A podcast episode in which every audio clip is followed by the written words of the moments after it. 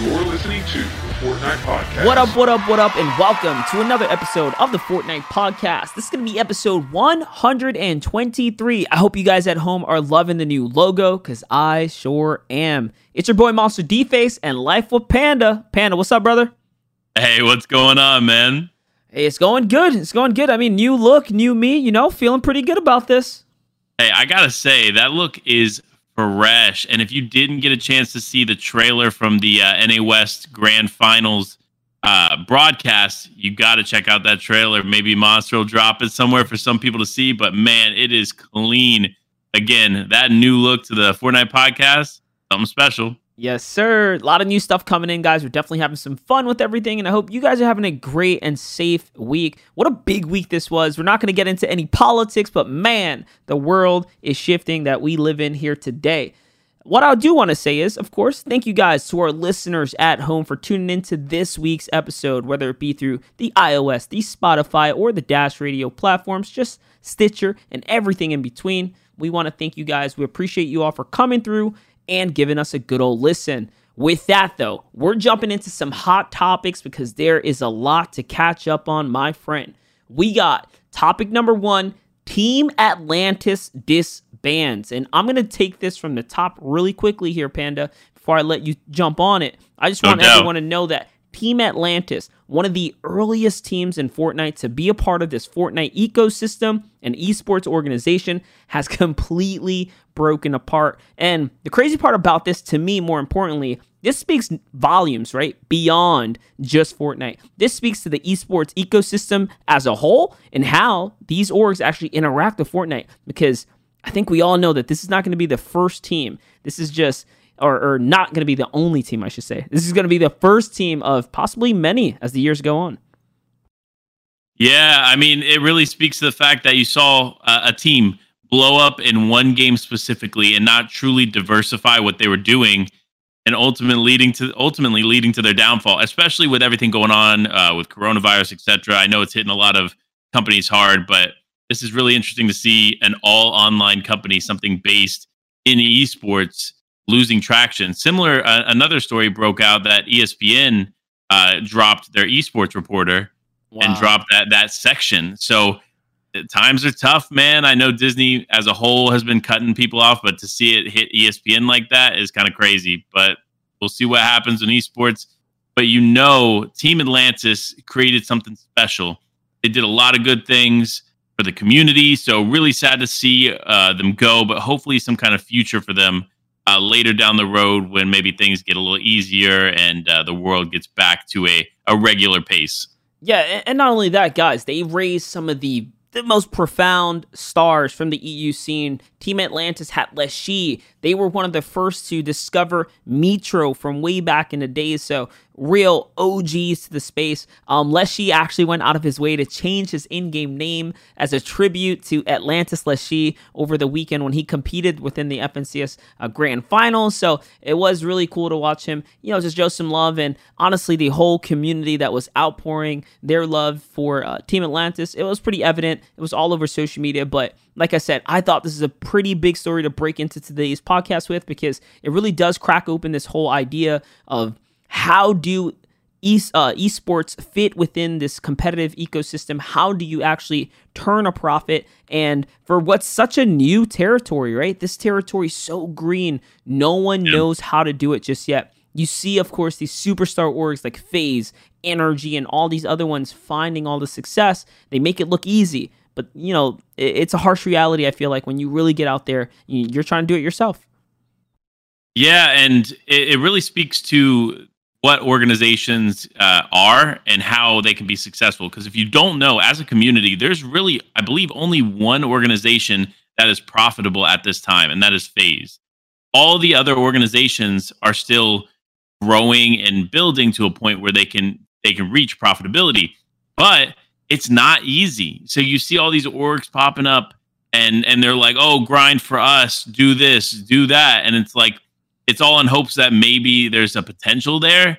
But in reality, owning an organization and operating an organization is so much tougher than you can possibly imagine. Yeah, Hence why there's not many that are actually profitable. Yeah, and I was just gonna say, I feel like a lot of these orgs, they're like playing with house money, right? They're playing with that investor fund Mhm. money, they're playing with that startup money, and that's how they pay for all these players, these crazy rosters, and a lot of them get burnt in the process of a lot of them get taken advantage of by the players themselves that jump on for a quick bag, for a quick dollar, but they don't actually get the promotion or don't have a game plan to actually um, strategize with the players to you know, at the very least, bring in some uh, some social media following, right? Some great content that you can turn around Yeah. and do big stuff with. Uh, there's there's a lot of disconnect there, but a lot of companies are going to have to fail before they figure out how to succeed. And this is just one of those instances that we had to talk about here today.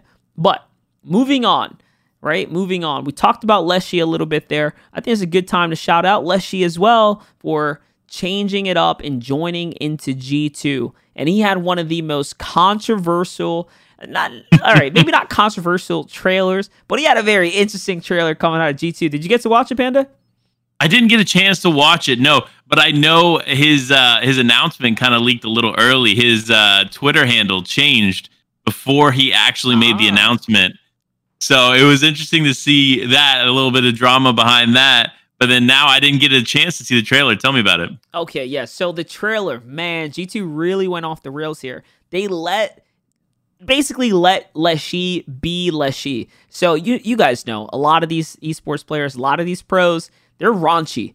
They curse a lot. They go up on their own channels, and you know, there's no filters. That was basically the essence of his trailer. He was Wow. dropping f bombs. He was sticking up middle fingers. he was, dude. It was, uh, yo, it was off the rails, man. And it was sponsored alongside G2, of course, and Domino's, the pizza company. What? Yeah, so I was tripping because I'm like, there's no way you have this kid cursing, dropping middle fingers with Domino's pizza car, driving him around, and like, bro, you, you guys got to see it if you want to, you know, be in for a good laugh, but also a big scratch in the head. Like, how did they get away with this? They did it, and uh, the community loved it. I mean, granted, right? It's Fortnite. It's a lot of young players. Uh, they they ate it up. So big shout outs to G2, man. They got Letshe. They have Coop as well. So signing two superstars from different regions, one from NA, of course, one No from doubt. EU. They also have Tohaj from before. So G2's always been around Fortnite, but I, I think this resurgence is coming with the with all their new signings, and they're turning a lot of heads. Yeah, absolutely. Similar to C9, uh, really coming back into the space too. It's it's kind of exciting, like you said before in the last or one of the last podcasts when we talked about the Cloud Nine signings of like Chap and etc. Uh, it's it's exciting to see these organizations take more pride in Fortnite because it Fortnite is not an easy space as an organization to really grow and be a part of. However, if you do it right, there's there really is room to grow as a brand. So it's just about balancing the game with the brand itself.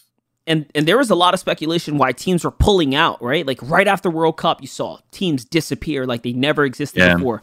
And I think it was just that volatility in the market. People weren't sure where's the lifespan for Fortnite? Is it still going to be here a year from now? And I'd say after a year past World Cup, now we're into that bend, right? This is the same time where World Cup was ending last year and we're leading into the new time. Um, there's a lot of orgs jumping back into space. I think that window just gave people uh, the roadmap to say, okay, I think Epic's going to be here for a while. I think Fortnite's around to stay. And now they're investing. Not only that, they have more proofs of concept from other orgs finding success and growing in a space for staying uh, true to it and consistent. And yes, I think this is a great, great, great opportunity now for people to jump in. Talking about people jumping in, though, FN Competitive hits us with something very interesting. And they made us pay a big price for a Panda. Yeah, no doubt. So Fortnite competitive uh, tweeted out, they're like, hey, listen, you get us as a Twitter account to 1 million followers, and we will drop Duo Arena the moment we hit it. And so it's funny because Monster and I, I think in the last podcast, we talked about there's like very little chance that they could just drop Duo Arena. We talked about like the intricacies of adding Duo Arena with trios and solos and how they potentially would have to take one away. But no, Monster, they did it. But it did come at a price. It, it, it sought after the community and said, hey, listen, if you can get us to a million followers, we'll make this happen. So, really, the question is is there more room for stuff like that to come out? Will there be a tweet of, oh, hey, listen, you get us to 2 million followers on Twitter and we'll give you 100% chest spawn rate back, etc. Oh, so don't get him hyped. it- listen, it's cool to see, but what's next? Like you can't just do it once and then walk away from it. You know what I mean? No, I think Epic is doing a really good job again, just hitting that communication bar, showing that they are willing to take the necessary steps to cater to competitive. And this is one of those instances where the community really wanted DreamHack to have duos. Duo competition got dropped into DreamHack and announced, and then they dropped it in the game worldwide for everyone to get their practice in as well. That, my friends, is what we love to see. That, my friends, is Epic just continuing to raise the bar and show that they are changing the narrative. This is a new leaf. This is another page written out for Epic that they're stepping in the right directions. And honestly, this entire FNCS was fantastic. It was pretty great. The loot pool chiseled down, no crazy, you know, pop-up things happen. It was a very, very good grand finals. Except for some drama that unfolded in between. Talk about or let's talk about World Cup champion Aqua getting banned for or from the FNCS competitive week. Yeah, so that's a a really interesting situation, right? So it starts off all of us on Twitter, we're watching the competition, most of us watching it from the Fortnite broadcast or if you're watching it from your favorite creator, etc. We we notice some tweets come out from Benji and Savage accusing Aqua of intentionally leaving the game. Now, obviously that is something that is against the uh, the competitive integrity of Fortnite, and it's in the the the TOS or the the policies and procedures Yep. when it comes to the game. So naturally, there became some Twitter beef between Aqua, Savage, Benji, some, and then some jokes thrown around afterwards. But it did ultimately result in him getting a warning from Epic. But following that, and following all the stuff that happened on Twitter, it actually turned into a competitive ban because of stuff that he posted on Twitter. And that just kind of said it, it's a red flag for the community. Hey, guess what? Maybe I should stop posting inappropriate stuff or or saying things that I shouldn't on social media. Yeah, so things escalated really quickly here. We're talking about Aqua obviously getting removed for, you know, let's just say not following the rules, disconnecting from the game. Now, the reason he received the extended ban was because right afterwards he thought it would be funny to tweet from his huge profile uh, a video of someone essentially hacking, someone hitting headshot snipe after headshot snipe. And his tweet was a joking tweet along the lines of, all right, it's all good. Like, this is going to be me when I come back. Like, so that's where Epic was like, all right, buddy, you already messed up. We gave you a soft warning. Now you then crossed the line, and they gave them a ban, a, a, a more strict ban, which excludes them from this week's competition. I think it excludes them from the next major, which would have been DreamHack that's happening right now, because I don't see him competing either there. So Yeah. this is something that carried some pretty big ramifications. And not only that, I don't know if anyone's even really talked about this, but I feel like there was a time where I read that if you were banned from competition, you were also excluded from the next major, which would be like the World Cup or something like that. I feel Yeah. like this is a thing that no one's really talking about, but it's it's pretty big. The World Cup champ gets banned from even being able to play in the next World Cup potentially. Yeah, I think it. I think the it revolves around like the next major competitions, and I think maybe FNCS drops into that same bucket, so it could potentially hold him back from being able to compete in FNCS shortly. Now, I don't think it's. I think DreamHack is obviously one of those when you're a competitive ban. Like, I think he was set like two weeks of like no arena competitive ban isk, and then it was also on top of that you lose out on. I think it was two full competitive events. Yeah, something crazy like that. But essentially, it really has created this whole world of problem for him. A little bit of an issue for his esports organization, Cooler, as well. And I find it so bizarre the way Cooler hit the social media headlines. Instead of correcting their player or addressing Aqua, they were coming at Epic's neck. I don't like let's let's just talk about that. Let's talk about communication from the organization's perspective. If you're an org owner, your teammate gets banned. I mean, we've seen FaZe be in a hot seat before. Let's just say with Dubs speaking Yeah. up on you know, saying racial slurs and getting corrected by FaZe, right? They corrected him for that. They didn't come at the Twitch platform for saying, "Hey, why'd you ban our guy?" You know, they came at the player, right? They tried to help him. Yeah. Cooler in this instance was like, "Hey, Epic, why why'd you take our player down? Like we know he did this, but you know he doesn't deserve it or something like that." Like they really came at it, and I don't know if it's a language barrier, but they started coming at Epic, almost slighting them in a way like it's it's your fault, not their fault. and that I think that's the that kind of speaks back to the original topic when we were talking about how organizations are, are not profitable and they're and they're they're what's the word? It's um just not there's no um like sanctity or no uh like conf- confirmation that an organization is going to be there the next day. And I think a lot of that speaks to the fact that organization owner- owners aren't always as professional. I get that it's esports, but sometimes you have to step up as a business and not just a team that is supporting your players. Now, I get it if like somebody genuinely was wronged and maybe they they were following the rules, but it was mistaken as something else, and you're supporting your player in that way, go for it. But I mean, we even saw this with like FaZe Jarvis completely blatantly cheated, and his organization continued to stand behind him and his actions and tried to get him unbanned.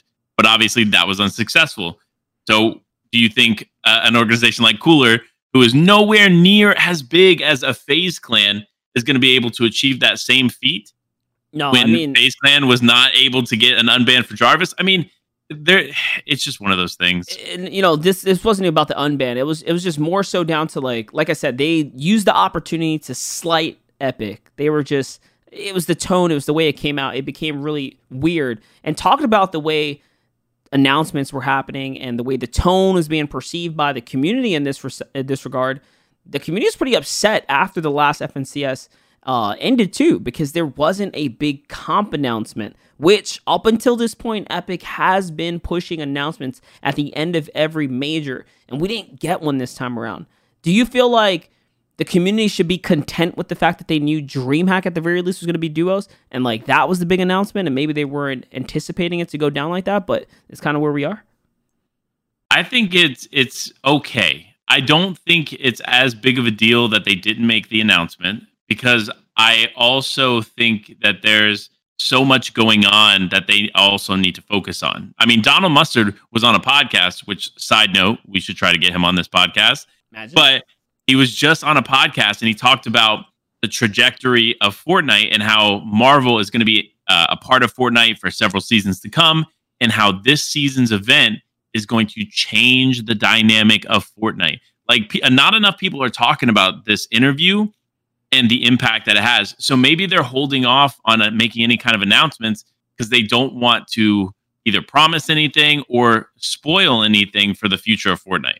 Yeah, I'm just hoping that we don't go backwards here, right? We've made so many strides to get to a place where Epic is finally just taking competitive, what I would say is a lot more seriously, even with the way they're actioning players like Aqua in this instance. Which, by the way, I think it goes to mention that Aqua started snitching on everybody, guys. Just he was like, "Yo, you called me, but take a look at this clip," and I, I really wanted to talk about that too, but I'll just I'll quickly throw it out there bro, if you get caught, you know, you got caught. You know, you can't be mad at Epic not actioning everyone. They weren't the ones that were caught red handed, brother. You were. You targeted one of the biggest streamers in the world as one of the biggest streamers in the world, or profiles in this instance, and Yeah. you got busted. So that's that. But uh yeah, no, on, on on the whole topic of like where competitive is and where it's been going, it's been on an upwards trajectory. It really has been trending in a right Yeah. direction. So for them to continue to do this Marvel stuff, as long as it doesn't really interfere with the core of comp, because honestly, comp is it's it's its own thing, right? It doesn't matter how much you try to make the games play out like a normal game of casual, it's just never going to be the same. They're never going to look the same. Comp is always going to be this tower of builds, and it's never going to feel, you're not going to feel that going into a casual game as a casual player. Yeah, I got to agree with that. I think they need to focus on competitive as a future. And I think that's also why they brought in that one competitive person from Overwatch. They brought him over to Fortnite or to Epic. And they're like, Nans- uh, Nate Nanzer? I think so, yeah. Uh, they they are trying to make competitive its separate entity and make it something special. And we, like you said, we've seen that trajectory going up. I hope that obviously the story continues with Fortnite because the casual player base is truly what funds the prize pools when it comes to competitive. But the the competitive space is something special and it's so enjoyable to be a part of and to watch and to even get the opportunity to cast that I I just hope that they understand that there has to be a balance between the two. But I think there is. I think they're realizing that, which is why we're seeing more communication on Twitter and and more uh, unfortunately no patch notes, but at least uh, like creator notes that they send out in emails. So it's a step in the right direction. Not necessarily everything that we want as a community, but listen, I'll take it for now. I mean, yeah, and and talk about steps in the right direction. We saw something really special unfold during the FNCS weekend, which um, we we missed last week's episode, so we can talk about it here now. That reboot round, right? They're trying some new stuff here. That was one of the most exciting matches to watch. Basically, what happens if you didn't qualify through to the grand finals from your heats, you had one more opportunity to play in the reboot round, to play in the grand finals. The catch was only the victor would move on. And the winners ended up being my boy Connor, Gage, and Plexi. And that turned out to be a whole situation afterwards. So before we get to what unfolded, we want to celebrate the good in this instance, winning what was, I guess, one of the most high stakes matches we could have asked for. And it was it was shown, man. It was shown on the EU broadcast. It was felt on the NA East broadcast when I was casting out with Aussie Antics. It was yeah. one heck of a show. Yeah, I can only imagine, obviously, uh, for someone in his position, uh, especially in the community, the community knows him as an admin for Prac Server, right? But being able to step up and perform with a trio like that has got to be a huge moment. Now, it's unfortunate the way that it ended up rolling out. Um, I know the Fortnite guy made a, a video on it, uh, not necessarily a video hitting the full honest topic, but hey, guess what? That's what the Fortnite podcast is here for, because we're about to hit that topic head on. So Connor loses a teammate to a Halloween party. That's the headline, right? Connor extremely upset, teammate trying to remain level headed uh, because the player Plexi, right? Okay, uh, ended I up. Think, I think you gotta you gotta backcheck here. You're definitely gonna lose people. We gotta we gotta give the context here. So let's do it. Connor and his trio win the reboot round, which means they qualify for grand finals by the skin of their teeth. If you make it a grand finals, you have a shot at the millions on the table, guys. Right? So now, moving into the grand finals, a two day setting two day games, uh, stages of games, Saturday and Sunday, six each day. This is where things went wrong. Connor's trio that performed really well coming into the gate of things, all of a sudden got hit with an unforeseeable circumstance.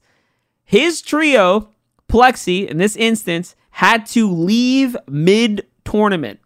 You're talking about one of the best players in the world as a trio. You just proved that you are one of the greatest in the region to make it this far and you had to back out of earning what would be potentially millions and hundreds of thousands of dollars. That's kind of where the context lies. So you can understand where Panda's going when he says Plexi got up and left. Yeah, so to, to give more context to it, uh, in the moment, Connor and and, and the other uh, gentleman was so upset. You you heard it from their stream. Uh, you've seen it in videos, clips, what, wherever you may have seen it. But the full story is when you're young, right, you kind of are at the whim of your family. Your parents are still your legal guardians, and they made a call to pull him, and there was nothing that he could do. It was out of his his um out of his hands. But Connor initially tweeted out saying, "Hey, like, I'm so upset. Like, this is what happened," and there was no context to it, right? But then later, finding out himself the full context of the situation and then retweeted out, hey, like, don't send him any hate. Like, it was out of his control. We're still going to play day two. Like, there's still going to be, you're still going to see more of us. I got to get in the right mindset. And props to Connor for stepping up and and not letting his anger of the situation fully take over. And and also stepping up and say, hey, you know what? I was wrong in my initial tweet. I deleted it. Here's my current statement. Don't send him hate. It was not his fault. And let's move forward. Hey guys, ultimately though, it turned out to be, uh, I guess, a really bad thing for Plex in this instance. With how quickly the news spread about a team uh, or a player breaking away from their trio, and leaving for what was a quote unquote a Halloween party. Man, you guys can imagine the jokes are on, the memes were out, the tweets were going, and the hate was real. People were really salty, and he lost a lot of points because apparently it wasn't the first time that he's actually done this. There's been other instances where his parents, I'm assuming, stepped in and really pulled him out of major competitions or disregarded his position as a pro player in these kind of tournaments. So it is unfortunate, right? This goes to a whole different conversation about how parents accept their kids being professional players or how they just flat out don't. And I think we've seen, I guess, the better side of it for the most part, right? The yeah. families engaging and supporting. But this is one of those ones where it's like, nah, dog, you ain't doing that. Get your butt out of here. We're going to whatever it is that we got to go do. and it happens more than we realize. Like this isn't just a one-off situation. I'm sure there's tons of families out there that still just genuinely don't understand uh, the potential of some of these kids that are competing and what they could do. Like honestly, this trio could have walked away with upwards of like I think it was a hundred thousand dollars if they walked away with first place. But I mean, like you said, millions of dollars on the line over this grand finals weekend. It's it's a lot, but if if a parent just doesn't understand that that that is a real reality then sometimes they make the the call of hey it's time for you to come with me because we're going to in this instance a halloween party. I feel like world cup was definitely one of those same situations right? Your kid's playing grinding weekend after weekend. You don't know what's going on right? You just think he's a gamer. Until he tells you yeah ma uh, i got to fly to new york 50,000 guaranteed, 30 million up in the air. All of a sudden, they become true supporters. We've seen it firsthand. World Cup last year, or you know, one and a half years ago, was literally just that. This time around, it's not as big of a scale, but hey, the opportunity and money is still very much there. So that's what happened. That was, I guess, the biggest drama of the FNCS Grand Finals weekend. And I just wanted to talk about that just to get you guys kind of just up to par on how quickly things can change or just a different dynamic that we really don't get to see very often. Parents literally changing their kids' lives or altering what could be um, a fate that we never get to see unfold in this instance. So it does uh it does suck. It does sting a little to me because man, if I was in those shoes, bro, I'd be so salty. I would too, man like imagine the the opportunity. Grand finals is not something that everybody just gets gets into. You have to grind through arena. The the hardest match of all, the reboot mm-hmm. single victory round to make it. Yeah, I mean that is it is huge in itself, and the way yeah the way they got to grand finals, and we even saw Goshan and Trio after they won their reboot round. The the performance they had was definitely better than than a majority of the lobby. So it just kind of speaks to the fact that there was so much potential there and it's kind of lost out because of a parent's decision. So I'd get it. I'd be salty. But at the same time, it's like, okay, you know, sometimes parents just don't understand. 100%. Here, though, now, let's do a little recap, man. Let's talk about who actually took home the big piece of the prize for FNCS Grand Finals. Life of Panda, do me a favor, search up EU while I give a shout out to Reverse 2K, Mero, and Day, who took home all of the butter, uh, all of the bread and butter here for the NA East region. They actually came out on top. This is one of the few instances where an entire organization, as a team collectively, win a championship. And this was going to be from Team New Age. And this is something that we've seen happen a lot lately these old school players, these veterans like Reverse 2K, pairing up with the new blood. Mero, who hit a record amount of eliminations, literally leading triple plus digits across the entirety of the region. And I think the world for most elims. So very, very impressive as an individual player from Mero. Paired up with Day, another great controller player. I, I want to encourage you guys check out my VOD reviews on either of the two, especially the one with Mero. I did an interview with him, so you guys get to listen into you know his kind of side of things and how he jumped into comp. But these are these are guys that are up and coming, man, and they just took home one of the biggest tournaments ever this weekend. Um, and then we have the EU boys, right? I think Mongraal just getting his first ever championship. Mm-hmm. Yeah, Mongraal walking away with the first FNCS uh, championship with E11 Tayson and Liquid Metro. I mean, a huge, huge uh, uh, accomplishment for this trio.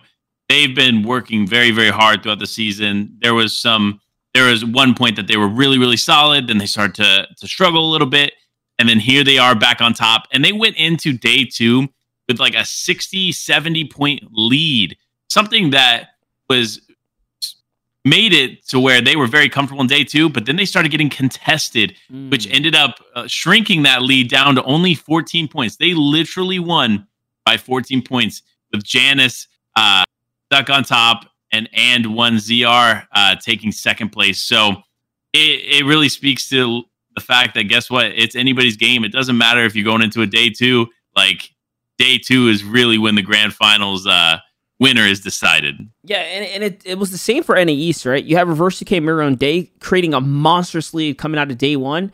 Then day two, all of a sudden, people hit the VOD reviews, man. People did the homework, and it was Zayt, Saf, and Stretch who really were the most dominant team on day two. If you just look at it from individual day points, um, yeah. They won day two, which was crazy, but as a whole, right, these two day performances is about how good you are overall. And that was enough. There was enough there for Reverse 2K and company to take home that entire tournament. But that leads me into the conversation of E11 Tayson, specifically the way he interacted with me on one of my tweets, which I wasn't even directing at him, but I'm going to say mm-hmm. what I set out anyways.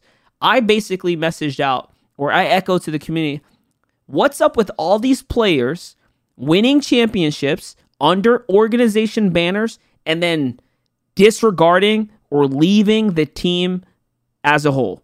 Why is it that I feel like the players don't have loyalty to the organizations? Or why is it that these people don't know how to just build into the teams or renegotiate their way through these same teams and work their way up?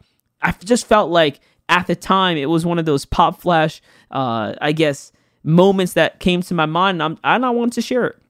And it, it came with both sides of the coin. And we can talk about two sides of perspective here. But what I echo to the community is like, what's up with the loyalty? Where's the loyalty? Yeah, and I mean, you already know this community is very money hungry. Like there is no loyalty when it comes to it. If a bigger dollar bill shows up, they they tend to jump. But what I will say from an organization standpoint, if they had someone on the org or on the team that was always paying attention to this and attempting to renegotiate and and create like a business acumen and relationship with their players so that the players still understand at least the business side or the basic business side of things, then maybe we would see less of this. I'm not saying you would, because as soon as a FaZe Clan comes around or a hundred thieves comes around, they slap down the check and their name, people may leave that Atlantis, for instance, or or one of these other organizations that really helped grow you.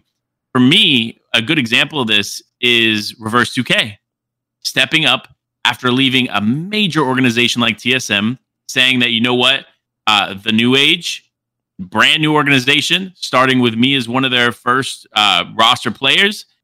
But I'm going to take a chance on them because I, I think, they made me I feel Reverse special. 2K's situation was a little different though. I'm I think for Reverse 2K in particular here, it was the other way around. It was the organization didn't want him anymore because they thought he probably wasn't bringing as much value. I think there was a miscommunication there on that, oh. in that regard. So oh. that might be one of those other instances where it's on the other side of the foot and that's what I wanted to talk about. I totally get that sometimes the orgs cannot afford you. They can't, you know, pay for your value or they can't, you know what I mean, meet your needs. Not every organization is going to be perfect, but I also feel like there's a lot of burnt bridges that go along the way. There has to be these stories that we see unfold where a team tries their best to treat the players right, they pay them a lot, and they do not gain the respect or the value from those players. I feel like I can name off a list of players of players that do not represent their orgs accordingly that you probably didn't realize were even on a team because they're not in the social bios and those kind of things. And all of a sudden, they also step on these orgs, take advantage, and then move on. So I was just wanted to, I, I kind of brought this up because if I was in that the situation or those shoes, I'd be I'd be trying to hustle or negotiate my way to equity, owning a piece of an organization, sticking with go. the word because I believe that if you stay with one brand, you can build and be stronger, right, in the long run. And that's where Tayson took uh, a lot of, I guess, he thought I was personally targeting him because right after he won the championship for FNCS, he basically tweeted out, "I'm a free agent."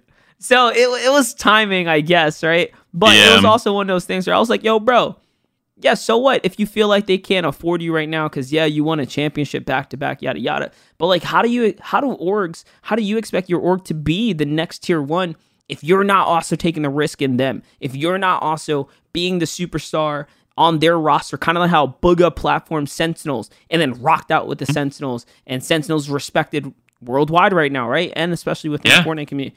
You guys can do that too, especially if you're a Tayson on a team like E11 at the time.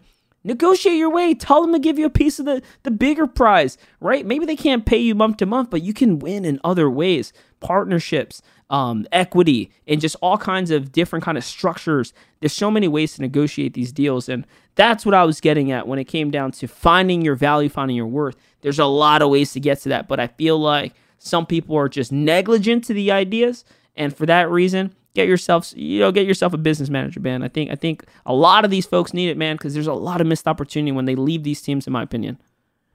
Yeah, and, and one last thing on that, like it, it it stings. It stings from an organization standpoint that put all their money, they put their effort into you, and then you're just like free agent. Who who wants me? Yeah, I mean, look at and Bugha, like you mentioned, was a perfect example of that. He's still with Sentinels. He won the World Cup. Do you think FNCS finals back to back is a World Cup? It really isn't. But I get it. You know, I'm not gonna I'm not gonna dive too much into it, but I, I think it really is about being loyal, but also understanding your your worth. But just don't don't mix up the two. Don't eh, like money is not everything. Money is a shortcoming, especially if you start to drop off. If you were there for your organization, your organization is going to be there for you. There you go. You know, sometimes people take the short term gains instead of the long term strategy in this instance. And and that was what I was throwing out there. And it was a hot topic. I will say I got a lot of uh, I guess positive support from org owners, ironically enough. They were loving it. They were like, yes, this. And I felt like I was speaking for them when they can't you know what I mean? It's like one of those hot topics, Yeah. one of those like he said what I can't say right now, or what I don't want to say because they don't want to be perceived um, in some negative light. Because man, let's be honest, orgs get bashed just for disciplining players, for finding players for doing X, Y, and Z, or for whatever. And it's a business, and these players do not make it easy to run that business, whether it be fulfilling obligations or getting themselves into these crazy scandals um, that the orgs all of a sudden now have to you know part ways with or figure out how to mitigate. So um, yeah, it's it's a big conversation, it's a big topic, and I think that was uh that was kind of what we wanted to hit on for that one. You guys at Yeah. home, man, let me know. Right, hit us up on social media. Feel free to share uh, any of your thoughts on that one. That was one of my more fun topics that I kind of spun up in the community this week. Talking about topic spinning up, and this will be the last one for the day. We praised Epic a lot today, but now it's time to shoot down the flying bird here really quickly. They decided to remove double movement out of nowhere. Panda, do you know how double movement works? And if so, can you explain it to the people at home? All right, so I'm going to go ahead and break down double movement for you, and then I want Monster to give his take because my take may be different than his. So the way that double movement binds work is when you go in, similar to scroll wheel reset, there are two binds that you can set your movements to. If you set both of them to those movements and you use them simultaneously, it gives you similar movement to a controller player. Now, I'm going to spin this to Monster, and I want to get his opinion because, like I said, I may have a different thought on this than he does. Okay, so yeah, I think that Fortnite is in a place where macroing, where you take a program and you have it assist you to do multiple keys that you would otherwise not be able to hit, whether it be an inhuman speed or just you're not physically capable of doing it, is definitely a problem. And that was where double movement was being abused by the community. People were basically cheating their way on keyboard and mouse to unlock 360 movement that simulates the controller movement. I feel like double movement, Epic taking it out was a step in the wrong direction. And it's only because if players that are genuinely trying to work hard to unlock the skill to do this, they get denied the ability to move like that, which means that they're at a disadvantage when they're playing against a control player who has 360 movement. And on the same regard, it's also not the player's fault if they have to go and work around the system to get to a feature that should otherwise be accessible. So I think this is more on Epic's shoulders, and Epic should have, even now, should give PC players full full degree of movement because the two games, the two inputs should literally rival one another, right? I don't think they should be two different experiences. So that's my take. What's your take? All right, so I'm going to agree for the most part. So I think that it should be an option. Obviously, it shouldn't be a double movement. You shouldn't have to tape your keyboard, etc. My issue with the entire situation was more about the way that the community handled it. Right. So first Oh, you- thing you don't like them setting fires on? on Bugha, for instance. I mean, let's be real. Like literally, instantly, Bugha is blamed for everything now. But I get it. Um, Well, so he did, here it he is. did show it off. Yeah, he did show it off. But at the same time, it's like he doesn't work for Epic. He's not the person at Epic making the decision to pull this. And I think 100% it should be something that is readily available for everybody. And I think it should be a part of the movement in general. Maybe not necessarily double movement, but if you double tap a right or a left, it, it provides that additional movement. I don't know how it exactly would work, but I don't think it should be something that you have to, again, tape a keyboard for, but it should be something available. Now, I actually tweeted out, um, I retweeted unknown saying, Imagine complaining about double movement when I had legacy removed. And so I retweeted this and I said, You know what? Look, I'm to have to agree with unknown. As a keyboard uh, and mouse player, we've never had to adapt to a major change the way controller players have. And double movement is not one that is nearly the same impact as a complete rework of the building and aim mechanic for controller players. When I tweeted this out, I just wanted my community to kind of give their perspective on it because I've had hours of conversation with controller players on them constantly having to adjust to what's going on. And interestingly enough, Paula TW writes on there saying who's claiming this, and that tweet skyrockets. So all these different perspectives came in. And so it, it really came back down to the conversation of, hey, listen, like as a community, we've failed to truly respond to the issue. Uh, they no one was up in arms like saying, hey, listen, like or providing any kind of solution to the issue, right? They were all like, it's Bugha's fault. Like imagine being Bugha, imagine being that kid. What there was one tweet that really got me. It was like, imagine being the the kid that reminds the teacher that you have to that you have homework to turn in Oh no! like and then comparing Bugha to that. Like I think look, there's a disconnect here. I think that double movement is something that is nice to have. I think it would definitely level the playing field like Monster mentioned when it comes to controller uh controller movement to KBM. I also don't think it has nearly the same impact as some of the things controller players have had to go through. So that was kind of my take on it. um, okay, okay, but do different. two wrongs make a right in this instance? Does it make it okay for PC players to be going through a struggle? Is isn't it equally as wrong no matter what? Like they have the right to complain like everyone else. I feel like, um, and more importantly, they shouldn't be in this problem at all. Yeah, I mean, I'll agree that Epic's Because- Epic immediately removing it with no kind of like topic on it. I was just hmm? gonna say because here's the thing: spreading that message is like saying it's okay.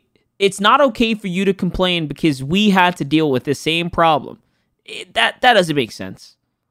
No, I think, and I think that's a good way to look at it. I don't think that it's it's not okay to complain. I think it's like when it comes to the comparison of things that like KBM players have done, right? I, I, I whether it be a Zay tweet or someone else coming at controller players, it's just saying adapt, right? Always giving that answer. But then when something happens to them and when they have to change the way they do it, it's instantly Darn you, Bugha, for taping your keyboard. How dare you telling the teacher homework, school? Like, like sometimes you got to take a step back and constructively complain or provide that feedback. Because if you don't do it that way, guess what? Epic's less less likely to be receptive to it. You think Epic's going to listen to you yelling at Bugha when they're sitting in the background? Their business, they they're not as connected to the community as as individuals like us they aren't going to understand the way that these people are are talking or are having this conversation. No, they're going to take a step back and they're going to be like, "Well, why are they blaming Bugha? We made this choice." Like it's it's just not going to click in their head. You have to think about it from that different perspective of of a business versus a community. No, I mean I get it. I definitely get it. I don't think anyone should be blaming Bugha. Uh, obviously, Bugha made uh, an error in the sense that he shared an exploit, right? A way to get to an exploit. He spotlighted an issue in the game, and they they decided to action that so that they get closer to what they believe is competitive integrity, a fairness. Um, I think we definitely missed the ball across the board here. I think Epic should have absolutely, or should even now be absolutely looking at how to enable this movement for all players and or removing it from controller. Like it's one or the other. But more importantly, I don't say take away, I say give, right? We should be yeah. figuring out how to give the Fortnite uh, pro players on keyboard and mouse the full 360 movement. We should be figuring out how to give the controller players what we call scroll wheel instant reset. These are things that the community have created solutions for that were issues and we should be, uh, you know, making it equal for both inputs. So there's uh, much more competitive integrity across the board. Yeah, I, I, definitely think it was not the best move, and and again, they could be doing something behind the scenes to maybe right the ship or right this wrong, but without the communication, the full communication on something like this, we just don't know what's going on. I think that's ultimately what's making the community react in the way that they are. And there it is. That's uh that's been the week's episode. It's a lot to catch up. We missed a whole week and we have 2 weeks worth of content here. Uh, all jam packed into this one big 45 plus minute episode. Guys, for the listeners at home, I hope you all enjoyed it. It's been MonsterDface and Life of Panda. Panda, I'm gonna give you the floor really quickly to give yourself a quick plug, a shout out, let the people at home know where they can find you, and uh, reach out to you. Yeah, thank you, thank you. You can find me twitch.tv forward slash life with panda. Uh, I stream Monday through Friday at 6 p.m. Eastern, and Saturdays I'm on at some point. And then uh, on Twitter, you can find me Life W Panda. Uh, if you have any questions, please feel free to reach out. More than happy to answer anything for you all. And as always, guys, send all your complaints directly to me at the Fortnite Podcast at gmail.com. It's been a great week. I really do hope you guys love and enjoy the new logo and look. I'll be bringing some content pieces now to Twitter, so I'm trying to be a little more active with that and curating some stuff out to y'all. But other than that, guys, thanks for hanging out with us this week. It's been a lovely time catching up. I'll try and uh, you know, coordinate with Life of Panda, get an episode ASAP. Next one coming soon, guys. As always, you can find my content at MonsterDface and all social media platforms. Until next time, y'all, dance out those kills and boast in those victory royales.